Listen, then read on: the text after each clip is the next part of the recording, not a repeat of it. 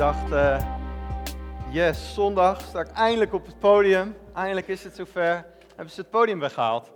Nou, misschien is het profetisch. Denken ze van, uh, Kors, nog wel een beetje last van trots. Kan hij ook niet van zijn voetstok uh, vallen. Dus misschien is het alleen maar goed. voor degenen die mij nog niet kennen, ik ben Korstian. oudste bij Connect Kerk, vanaf het begin betrokken. En eigenlijk vooral in de eerste jaren heb ik echt, dankzij het leiderschap van deze kerk veel genezing en herstel mogen ontvangen. Een heel verhaal, is voor een andere keer, maar ik ben altijd dankbaar uh, voor. Ik wil beginnen met, uh, met Korinthe, Korinthe 15. Ik lees hem aan jullie voor. Vrienden, zegt Paulus, ik heb jullie vroeger het goede nieuws van God verteld. Jullie hebben dat toen allemaal gehoord en jullie geloven in die boodschap van God. Daarom zullen jullie door God gered worden maar alleen als jullie ook blijven geloven in die boodschap. Anders is het, anders is het alles voor niets geweest. Luister. Het goede nieuws dat ik jullie verteld heb, heb ik niet zelf bedacht. Ik heb het van anderen gehoord. En in de heilige boeken, Oude Testament, is er al over geschreven. Dit is het goede nieuws. Nou, er komt er eigenlijk een stukje geloofsbeleidenis. Als je het letterlijk zou uh, op, uh, zou, uh, hardop zou nazeggen, dat kan ik niet, is het eigenlijk een soort ja, ritme wat komt. Zoiets van ta-da-da-da, ta-da-da-da.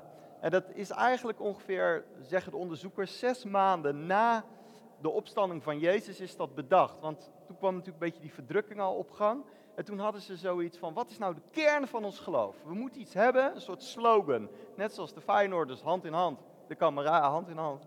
Nou, zo moeten wij iets bedenken. Zo moeten wij iets bedenken wat we aan elkaar kunnen doorgeven. Wat is onze geloofsbeleidenis? En dat is dan deze geloofsbeleidenis. Jezus Christus is voor ons gestorven en daardoor worden onze zonden vergeven. Na zijn dood is hij begraven, maar drie dagen later is hij opgestaan uit de dood. Ook dat staat al in de heilige boeken. Als u nu het heerlijke nieuws gehoord hebt dat Christus weer levend is geworden, hoe kunnen sommigen van u dan zeggen dat er geen dode ooit weer levend wordt? Als zij gelijk hebben, is Christus ook niet uit de dood teruggekomen. En als Hij niet uit de dood teruggekomen is, kunnen wij wel ophouden Hem bekend te maken. Dan is het zinloos om in Hem te geloven. Erger nog, dan zijn we bedriegers, omdat we tegen God in hebben verklaard dat Hij, God de Vader, Christus weer levend heeft gemaakt. En als er geen doden weer levend worden, kan dat niet waar zijn. Als er geen doden levend worden, is Christus ook niet levend gemaakt. En als Christus niet weer levend is geworden, dan heeft uw geloof geen betekenis. En zijn uw zonden niet vergeven. Ja, dan zijn de gestorven gelovigen reddeloos verloren. Nou, ik heb het idee dat Paulus het nogal belangrijk punt vindt, hè? Als wij alleen voor dit leven onze hoop op Christus hebben gevestigd, zijn wij meer te beklagen dan wie dan ook. Nog een keer. Als wij alleen voor dit leven hier onze hoop op Christus hebben gevestigd, zijn wij meer te beklagen dan wie dan ook. Maar zo is het gelukkig niet. Christus is weer levend gemaakt als eerste van velen die gestorven zijn. Want zoals de dood door één mens is gekomen, is ook het nieuwe leven dankzij één mens gekomen. En net als hij zullen ook, ook de andere doden opstaan. Nou, geweldig gedeelte uit, uh, uit Korinthe. En eigenlijk, uh, als ik kijk naar mijn geloofsleven, ik wandel ongeveer 20 jaar met God, ben ik best wel een beetje een, uh, een rare vogel. Ik dacht, nu zegt iedereen amen, maar dat valt een beetje mee. Nee, ik heb momenten in mijn leven gehad dat, dat, dat eh, God mij best wel veel geloof gaf voor onmogelijke situaties. Sommigen van jullie kennen die verhaaltjes. Bernard heeft er een keertje, en, uh, waar zit Bernard? Is Bernard er vandaag?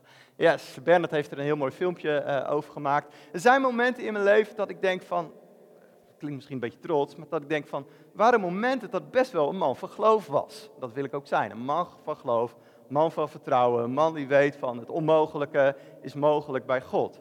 En als ik kijk naar mijn avonturen met God, er zijn een aantal verhalen dat zelfs de meest ongelovige moet, moet zeggen, best wel vreemd, best wel apart, lastig te verklaren. Aan de andere kant ben ik eigenlijk soms ook best wel een twijfelaar. Ik ben best wel soms rationeel ingesteld. En kijk ik soms vanuit een buitenkantje van mijn christelijk geloof. Van, ik geef mijn hele leven aan één persoon, aan Jezus. En wat geloof ik? Er was ooit een, eh, een slang, die begon te praten. Als het nou een papegaai was, weet je, dan was het makkelijk, maar een slang. Die begon te praten.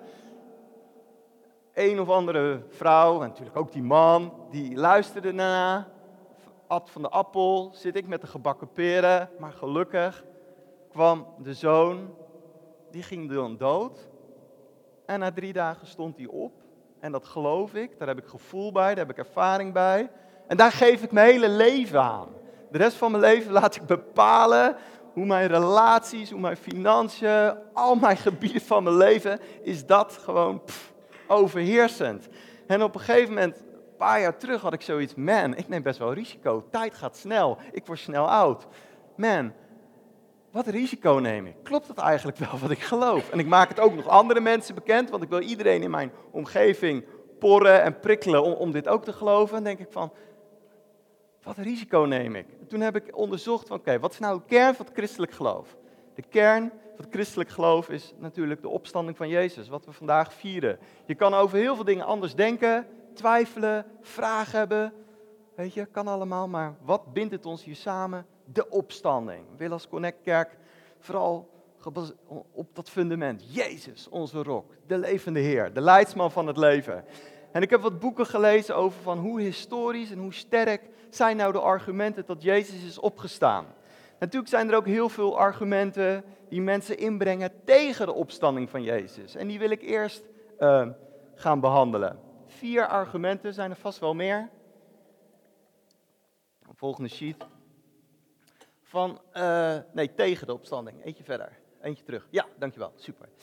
Nou, sommige mensen zeggen, kijk, Jezus heeft gewoon die kruisiging, heeft hij gewoon overleefd. Ja? Op een of andere manier hadden die Romeinse soldaten hun dag niet en hij heeft het overleefd.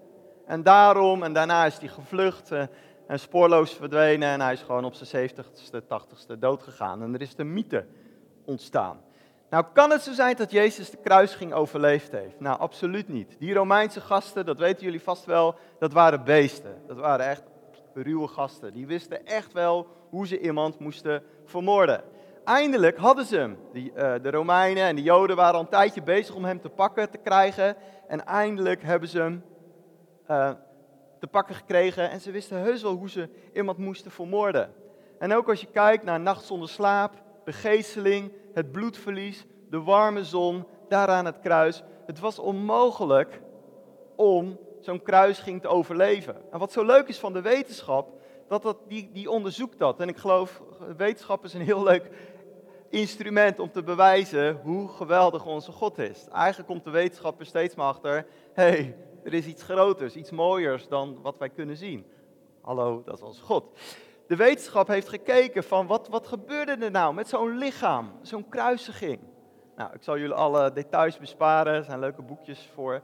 Maar het was onmogelijk. Het was onmogelijk om zo'n um, kruising te overleven, uh, overleven. Er was een Franse leraar fysiologie, gelukkig zat ik niet in zijn klas. Die had zoiets van, we gaan dit met mijn studenten doen. Dus hij had een aantal kruisen, gelukkig niet doorboord, maar met touwen. En die ging dat allemaal opmeten voor de medische mensen onder ons, zoals Maarten. Hoe dat was met de bloeddruk en uh. En dan na een tijdje had hij zoiets. Het was gewoon onmogelijk om een kruisging te overleven. Maar stel je voor, stel je voor dat die Romeinse gasten nou een slechte dag hadden. En we denken even niet dat die speer in zijn zij was met dat water. Als een teken van hij was overleven. Overle uh, dat hij natuurlijk werkelijk dood was. Hè. Daarom hoefden ze zijn benen ook niet te breken. Was hij nog niet dood, ja, dan moesten zijn benen breken, gebroken worden. Want dan ging het sneller. Maar dat hoefde bij Jezus niet. Want hij was al dood. Maar stel je voor, foutje, hij heeft het wel overleefd. Eh, maar dan hebben ze hem wel levend begraven heeft hij wel heel veel bloedverlies gehad. Dan zou je alleen met de beste medische wetenschap die wij nu hebben, hem misschien kunnen helpen om hem weer een beetje fris en fruitig eruit te laten komen. Snap je wat ik bedoel?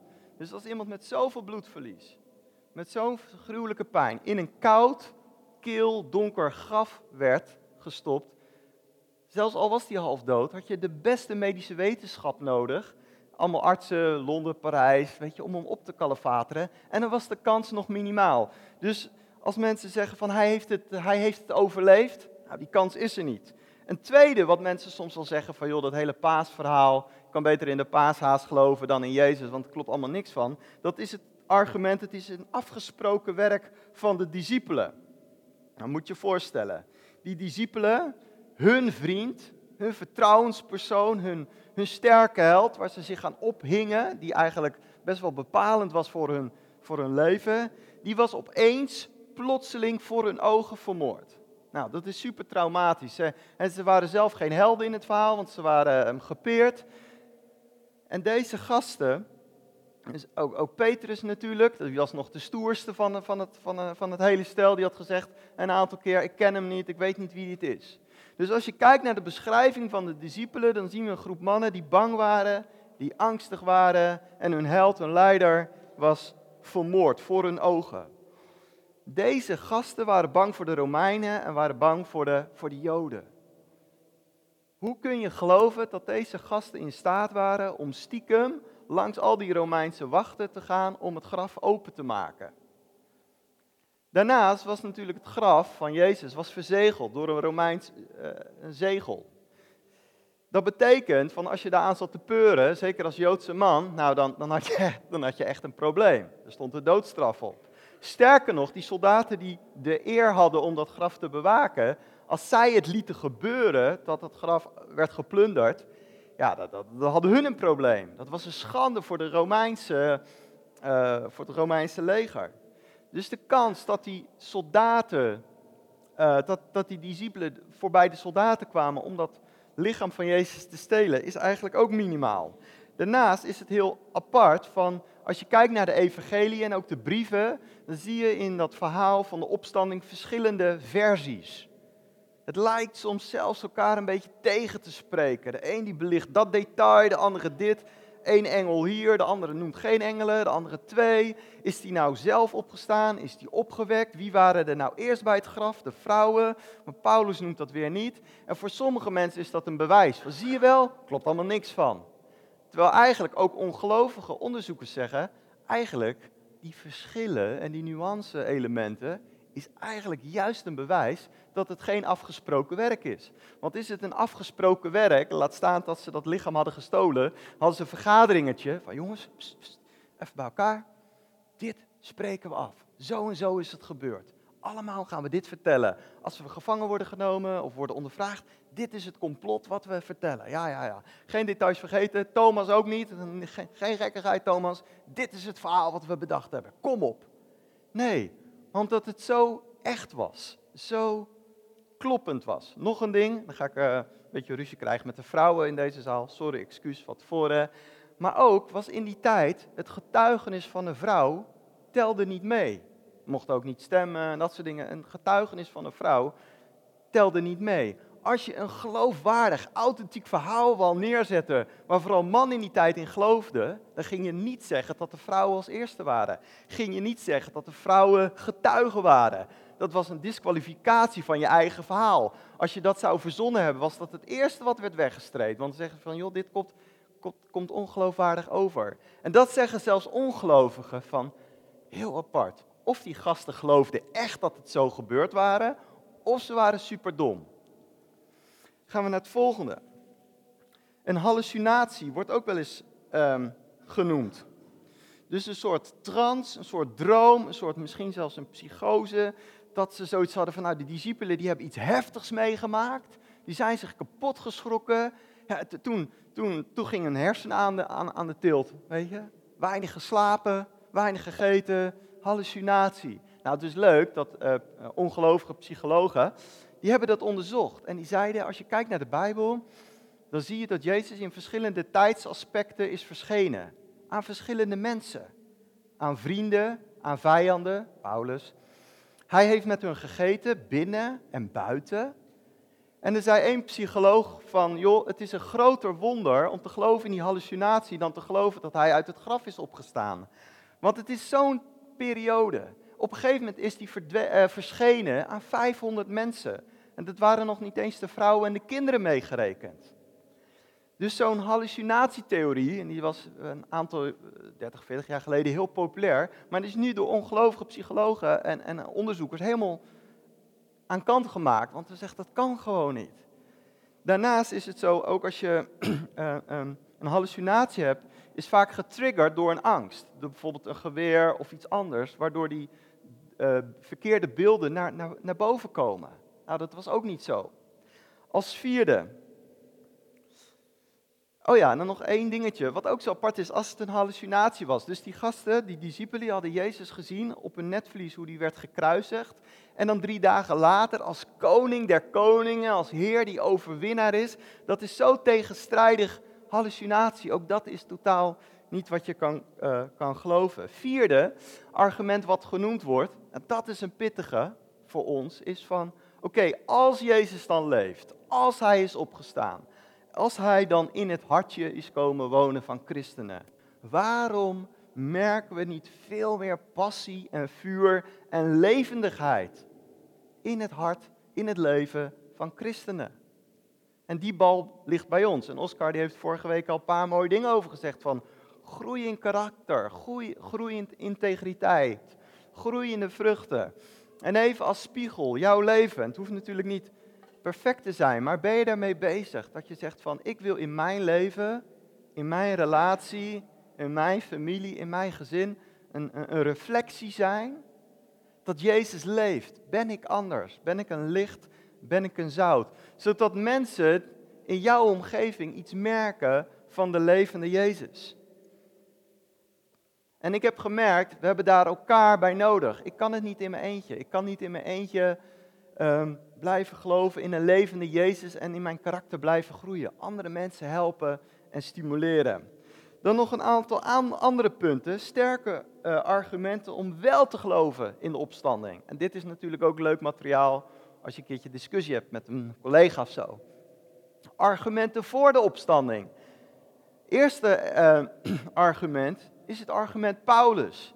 Hij was tegen Jezus. Hij vervolgde christenen. Hij heeft er een hele hoop om, uh, om zeep gebracht. Hij had er totaal geen belang bij, totaal niet, want hij had hoge positie, goed inkomen, status, hij was aan de top. Hij was echt aan de top. Om opeens helemaal te veranderen. En toch zie je dat Paulus een radicale verandering op weg naar Damascus heeft. En tot het eind van zijn leven is dit zijn getuigenis. Jongens, ik ben veranderd. Ik was fout, ik was een zondaar, ik was een moordenaar, ik zat er helemaal naast. Ik heb hem ontmoet, ik heb hem gezien, ik heb zijn stem gehoord en door hem ben ik veranderd. Is het makkelijker voor hem geworden na die bekering? Nee, alles wat hij had, kwijtgeraakt. En wat je ziet, dit was zijn verhaal. Had er alles voor over. Verdrukking, vervolging.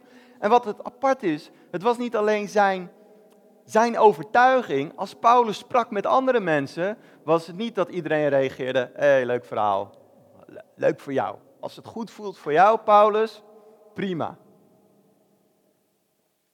Nee, en Paulus had zoveel overtuigingskracht was zo inspirerend dat er duizenden mensen in heel die regio tot geloof kwamen. En die gingen het weer aan anderen vertellen. En wat zo mooi was bij Paulus was niet alleen, jongens, ik vertel dit verhaal dat Jezus leeft, ik laat het je zien. Wonderen, tekenen, uh, zelfs de zweetdoeken, manifestatie dat Jezus leeft. Hele steden die totaal anders dachten, werden geschud en in beroering omdat er een diepe passie brandde, omdat Paulus Jezus had ontmoet.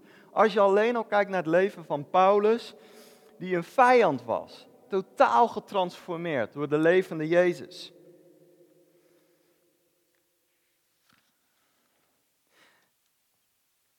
De tweede, dat is de betrouwbaarheid van, uh, van Galaten en Korinthe. Een beetje lastig uh, uit te leggen, vind ik zelf. Ik ga een poging doen. Als je kijkt naar het Nieuwe Testament, verschillende boeken, brieven. Dan zijn er mensen, bijvoorbeeld Bart Eurtman is zo'n man, en die onderzoeken van hoe geloofwaardig, hoe zuiver en kloppend zijn die teksten nou, die zinnen. En dan kijken ze naar plaatsnamen. Als er bijvoorbeeld in de Bijbel, ik noem maar wat staat, Paulus ging naar wereldstad Ede met miljoenen inwoners en er kwamen miljoenen tot geloof. Nou, al onze alarmbellen klinken. Hm, Ede in die tijd, wereldstad, eh, eh, klopt niet. Zo is deze man heel kritisch en kijkt naar plaatsnamen en dingen. En hij kijkt bijvoorbeeld ook naar, uh, naar, naar bepaalde zinnen. Als ik zou, als uh, bijvoorbeeld uh, nou, Oscar of Marcel zou vragen aan mij, hey Kors, wat heb je van de week gedaan? En ik zou zeggen, nou, het was een hele leuke week, want uh, ik ging met mijn guldens, ging ik naar een winkel, dan heb ik een nieuwe cassette recorder gekocht, fantastisch cassettebandje. En daarna uh, ging ik naar de winkel, een zak chips, kreeg ik leuk flippo's bij. En uh, daarna lekker voetbal gekeken, AC Milan, 3-0 gewonnen, drie goals van Marco van Basten. Dan denken jullie allemaal, hé, dat klopt even niet, want die zit even in het verkeerde tijdsaspect. En als, ik, als, als iemand anders dan vraagt van, hé, hey, uh, wat, wat, heb je gedaan? En ik zou zeggen, ja, ik heb de finale gekeken, Barcelona tegen Real Madrid. En uh, ja, de licht, toch wel mooi hè, 36 jaar, twee keer gescoord voor Real Madrid. Dan denkt ook iedereen van, hey, dat klopt iets niet. Dat is misschien iets in de toekomst en dat andere is iets in het verleden. Zo kijkt deze Bart Ehrman naar teksten en hij zegt, joh, dat woordje in Johannes werd eigenlijk helemaal niet gebruikt in die tijd. Vreemd, raar. En dan kijkt hij naar een ander zinnetje en dan zegt hij van, joh, deze zin hoort eigenlijk in die tijd. En zo kraakt hij, heeft er 25 boeken over geschreven, heel veel boeken af van het Nieuwe Testament. Hij was eerst christen, nu is hij agnost. Grappig van deze man, dat is echt een, uh, zeg maar, krijgt veel uh, geloofwaardigheid. Maar die zegt wel, ik heb Korinthe en Gelaten onderzocht. En ik had zoiets, ik wil die de nek omdraaien, dat het allemaal niet klopt. Hij zegt, maar die brieven zijn zo geloofwaardig. Al die zinnen, al die plaatsnamen, al die dingen, klopt. Hij zegt, ik geloof er helemaal niks van, want Korinthe en Galaten gaat over de opstanding en de nieuwe mens. Maar hij zegt, dat document is echt heel geloofwaardig. Hij zegt dus, dus die Paulus, die was echt wel overtuigd van zijn zaak. Het is echt kloppend. Het is echt kloppend. En er is een andere onderzoeker, ook geen gelovige, die zei van, um, als je kijkt naar de opstanding, dan is ongeveer twintig jaar later de eerste documenten dat geschreven is over de opstanding. Nou, wij vinden dat als moderne mensen best wel heel snel, 20 jaar, uh, heel langzaam, na 20 jaar. Want we maken iets mee en een selfie en iedereen weet het binnen 5 seconden. Maar het is ontzettend, in, als je kijkt vanuit de geschiedkunde, enorm betrouwbaar. Dat je denkt van, het is hier gebeurd en dan zoveel jaar later is het beschreven. Dat zelfs ongelovigen zeggen van, het zijn betrouwbare feiten, betrouwbare dingen. Derde punt, ene laatste alweer misschien wel het sterkste, dat we mogen geloven in de opstanding van Jezus. Dat is het lege graf. De steen is weggerold. Voor wie was dat? Even, reageer maar even, vind ik leuk. Voor wie was die steen weggerold? Maria? Andere? Voor wie was die steen weggerold?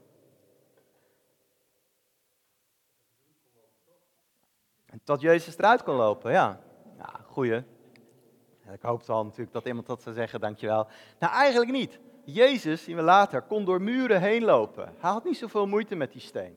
Had echt zoiets, niet zo toen hij opstond, oh help, een steen. Nee, dat was echt niet, wat nu weer? We ik eindelijk een nieuw lichaam, doekjes even netjes opgevouwen, een steen. Nee, ik kon er zo doorheen. Die steen werd weggerold voor twijfelaars, zoals ik af en toe. Weet je? Zodat wij, voor de vrienden, voor de vrouwen, voor de discipelen, voor degene die hem lief had, Johannes. Maar ook voor de vijanden, Romein en, en Jood. Zodat ze in dat lege graf konden kijken. Hij is hier echt niet meer. Die steen die weggerold was, was, niet voor, was voor ons en niet zozeer voor Jezus. Wat zo apart is, is ook um, uh, dat graf was van een bekend figuur. Het was van Jozef van Arimathea, was een bekend figuur. Dus zeg maar een soort Kees van de Staai in deze tijd. Als hij een graf zou kopen, dan, dan zou iedereen wel weten, oh, dat is dat graf voor die meneer. Zo was het een bekend graf. Het was niet ergens verstopt of zo, het was een bekend graf.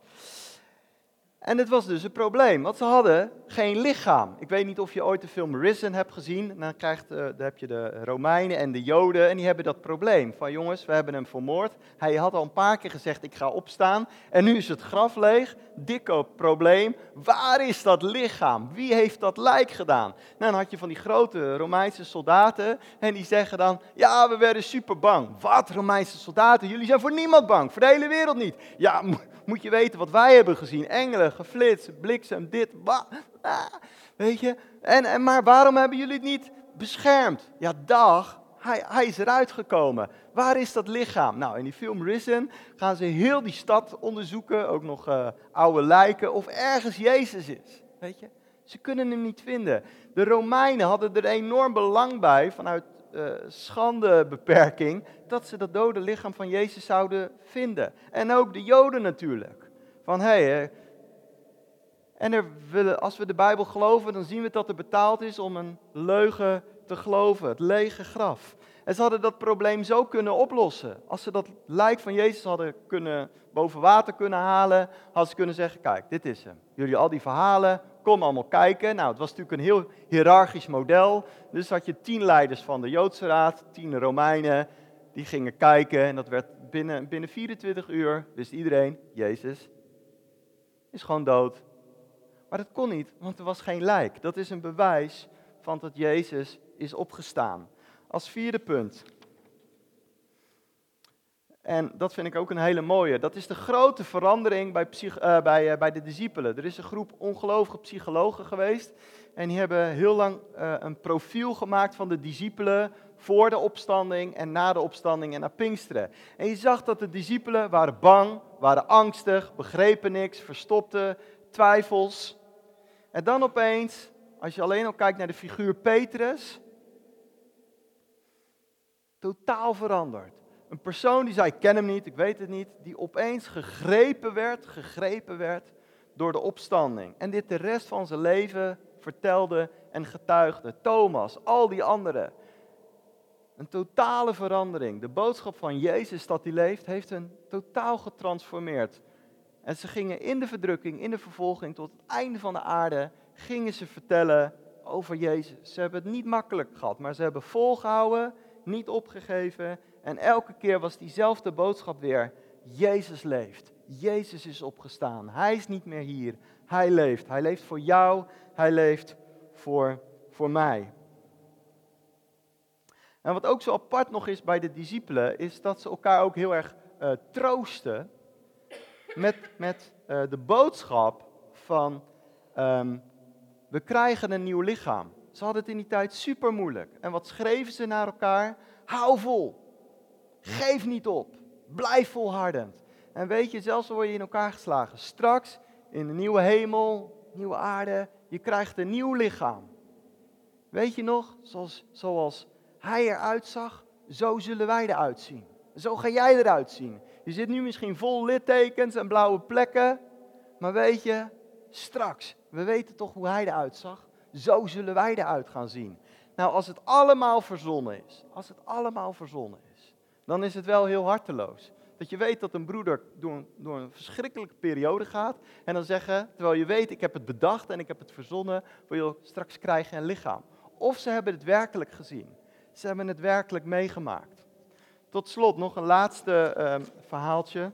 Dat ik denk van, um, het is zo mooi dat we mogen weten, wat, wat Paulus ook zegt, het leven houdt hier niet op. Dit is, het gaat super snel. En dan komen we bij hem met een nieuw lichaam. Um, dit verhaaltje van, van een aantal van jullie kennen het. Van een, was ongeveer een half jaar geleden kreeg ik een, eh, een appje van een, van een goede vriend van mij.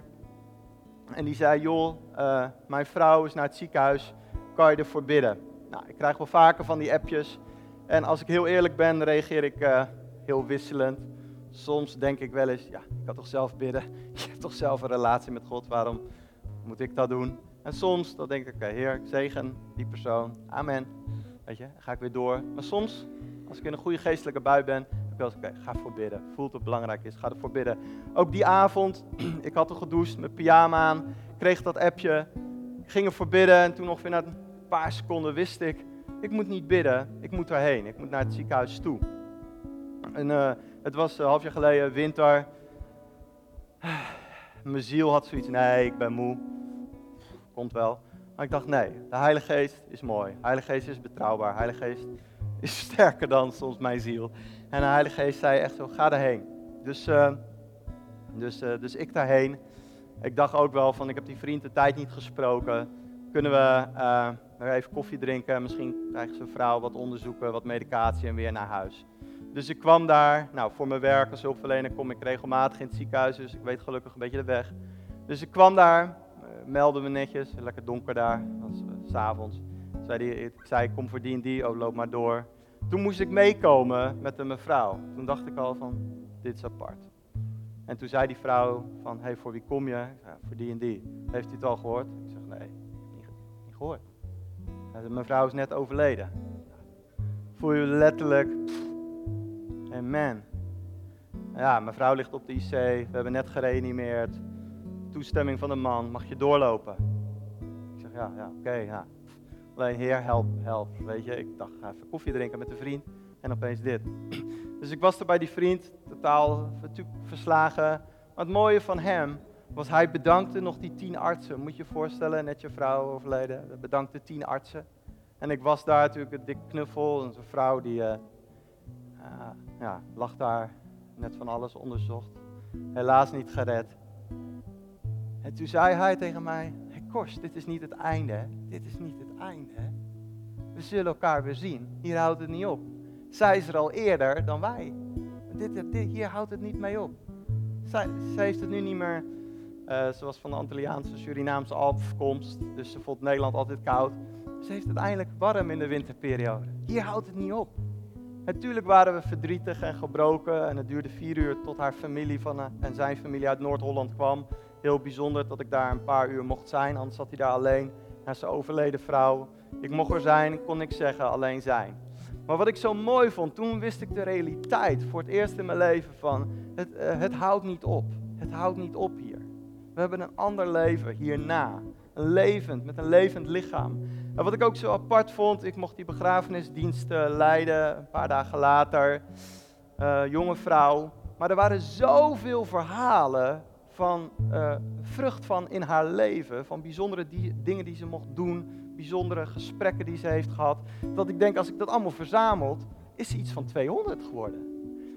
Is ze iets van 200 geworden. Een grote erfenis. En soms uh, willen we, althans ik wil 90 worden in goede gezondheid, dan net als mijn opa neerknielend om te bidden voor alle kleinkinderen en dan vloep de hemel ingaan, zoals mijn opa gestorven. En ik heb stiekem een, eh, een afspraak met God van familietraditie in ere houden, Heer. Klinkt maar soms gaat het anders. Maar dan gaat het erom, heb je vrucht gedragen in je leven? Of je nou 30 jaar hier bent, of 40 of 50 jaar. Heb je vrucht gedragen?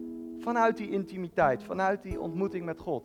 En daarnaast mag je weten, mag je anderen bekendmaken. We hebben een fantastische hoop. We hebben een fantastische zekerheid. Dat het hier niet ophoudt. Het houdt hier niet op. We hebben een fantastische toekomst.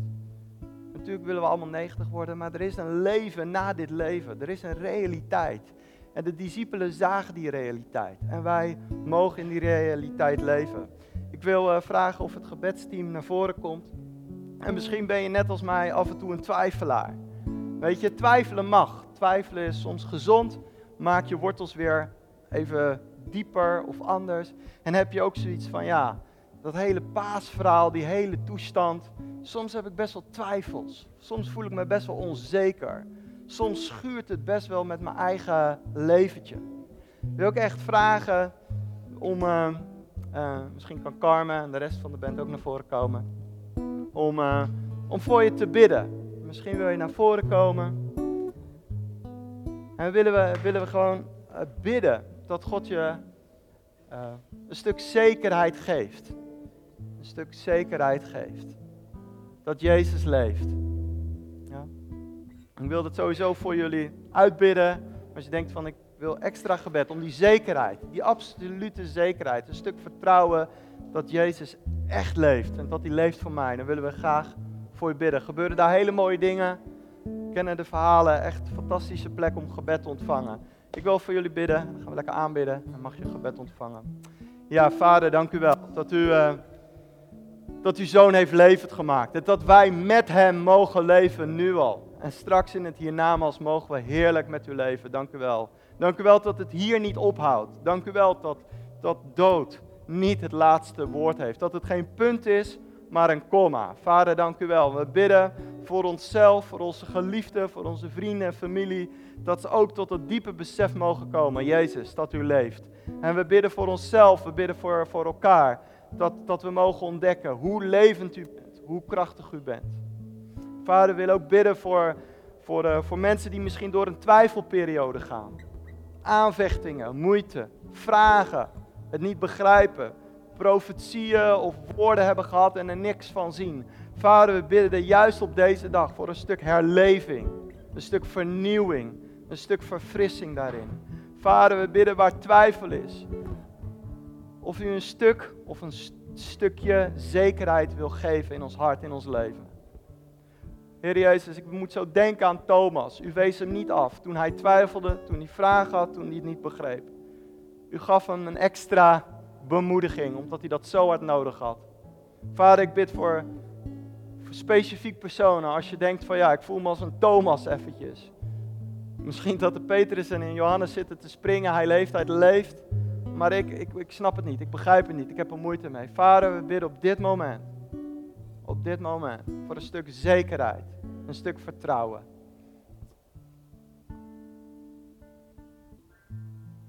In Jezus' naam. Amen.